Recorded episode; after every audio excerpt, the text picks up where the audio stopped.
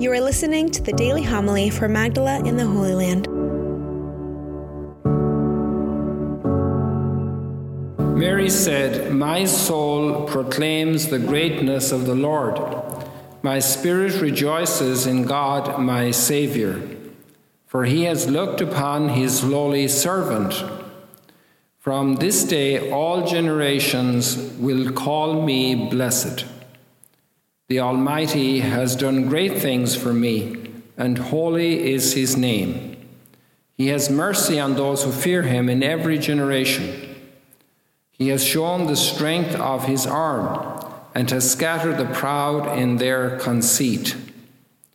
He has cast down the mighty from their thrones and has lifted up the lowly.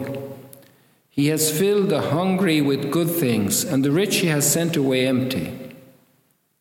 He has come to the help of his servant Israel, for he remembered his promise of mercy, the promise he made to our fathers, to Abraham and his children forever. Mary remained with Elizabeth about three months and then returned to her home. The Gospel of the Lord. Praise to you, Lord Jesus Christ.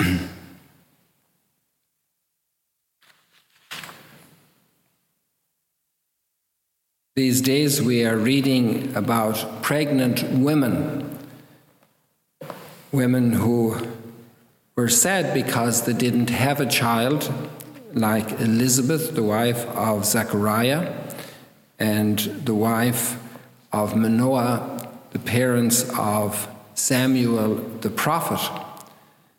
And we had that time four years earlier in her life when Hannah was in the temple in Shiloh pouring out her heart in broken voice and asking God to give her a child.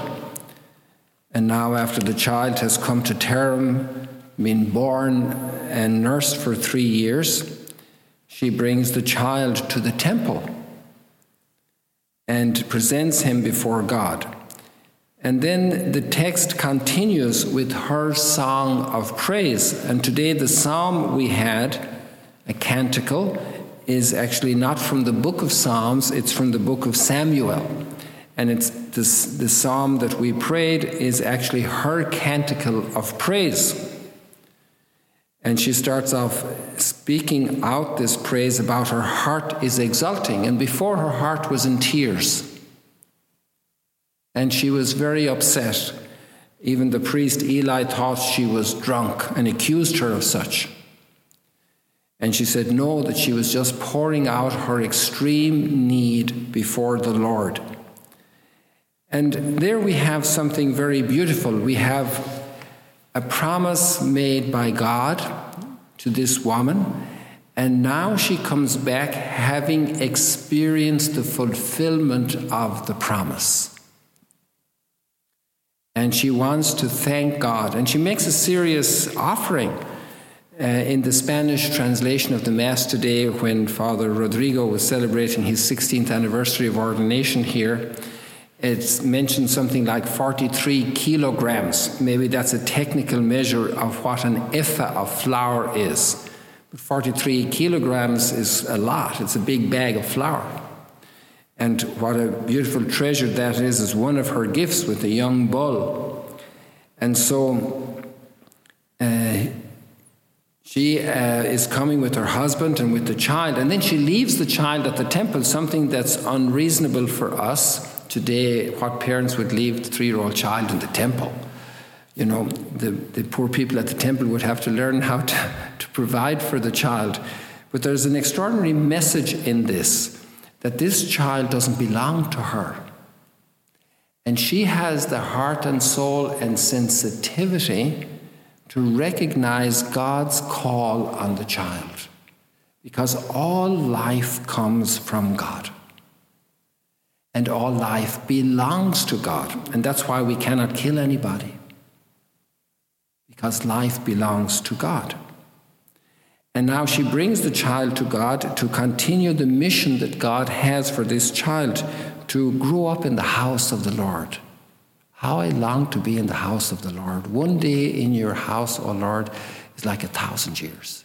A thousand years is like one day in your house. This is the place we will be for all eternity in God's presence. And that this child would grow up in God's presence. And a thousand years later, Mary in her Magnificat is using the exact same words basically, with variations. So then you can think about the culture that was transmitted through the centuries, the awareness of God's promise to Hannah, and this was the name of our mother, Anna, and there are Anns and Annie. All these names derive from this woman of extraordinary faith an extraordinary openness of soul before God's doing in her life. He raises up the needy from the dust. He lifts up the poor from the dunghill. You have to be a farmer to understand what that is. To seat them with nobles and to make a glorious throne their heritage. And that was David, a shepherd boy, and God called him and then told him that he would have a son who would sit in his throne forever. And Mary is the one chosen. And she knows the story of Hannah, and she knows the story of Samson and his mother, and she knows the story of the scriptures. And so there's a pattern here of growing awareness of God's intervention. God is the author of life, all life. And how then all reference to life is a reference to God, because He is the source and author of life. And so Mary's heart pours out just like Hannah, and she proclaims the greatness of the Lord. And all of the themes of the Magnificat, which is a marvelous prayer we do well to ponder, are great lessons in, uh, for a humble soul. For us to become humble is one of our biggest problems. One of the most beautiful gifts we can give to other people is to become a little bit more humble. It's a lot easier for other people when we become a little more humble. When we're arrogant and critical and complaining and demanding and imposing and controlling, and we're the reference point and we're the king of the castle and the king of the kitchen or the queen of the palace, then a lot of other people might suffer a little bit. And when we become humble, doesn't mean we deny the position we have a responsibility in society, in a family, in a school, in a business, in politics. But the humble person has a great way of living with others. And Mary's humility comes from the original fountain from God Himself. And this is a wonderful exercise for us to enter into the mystery of God who is so powerful and comes so humbly among us.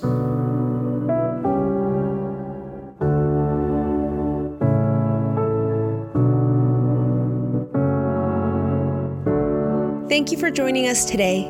If you want to learn more about Magdala, follow us on YouTube and on Facebook.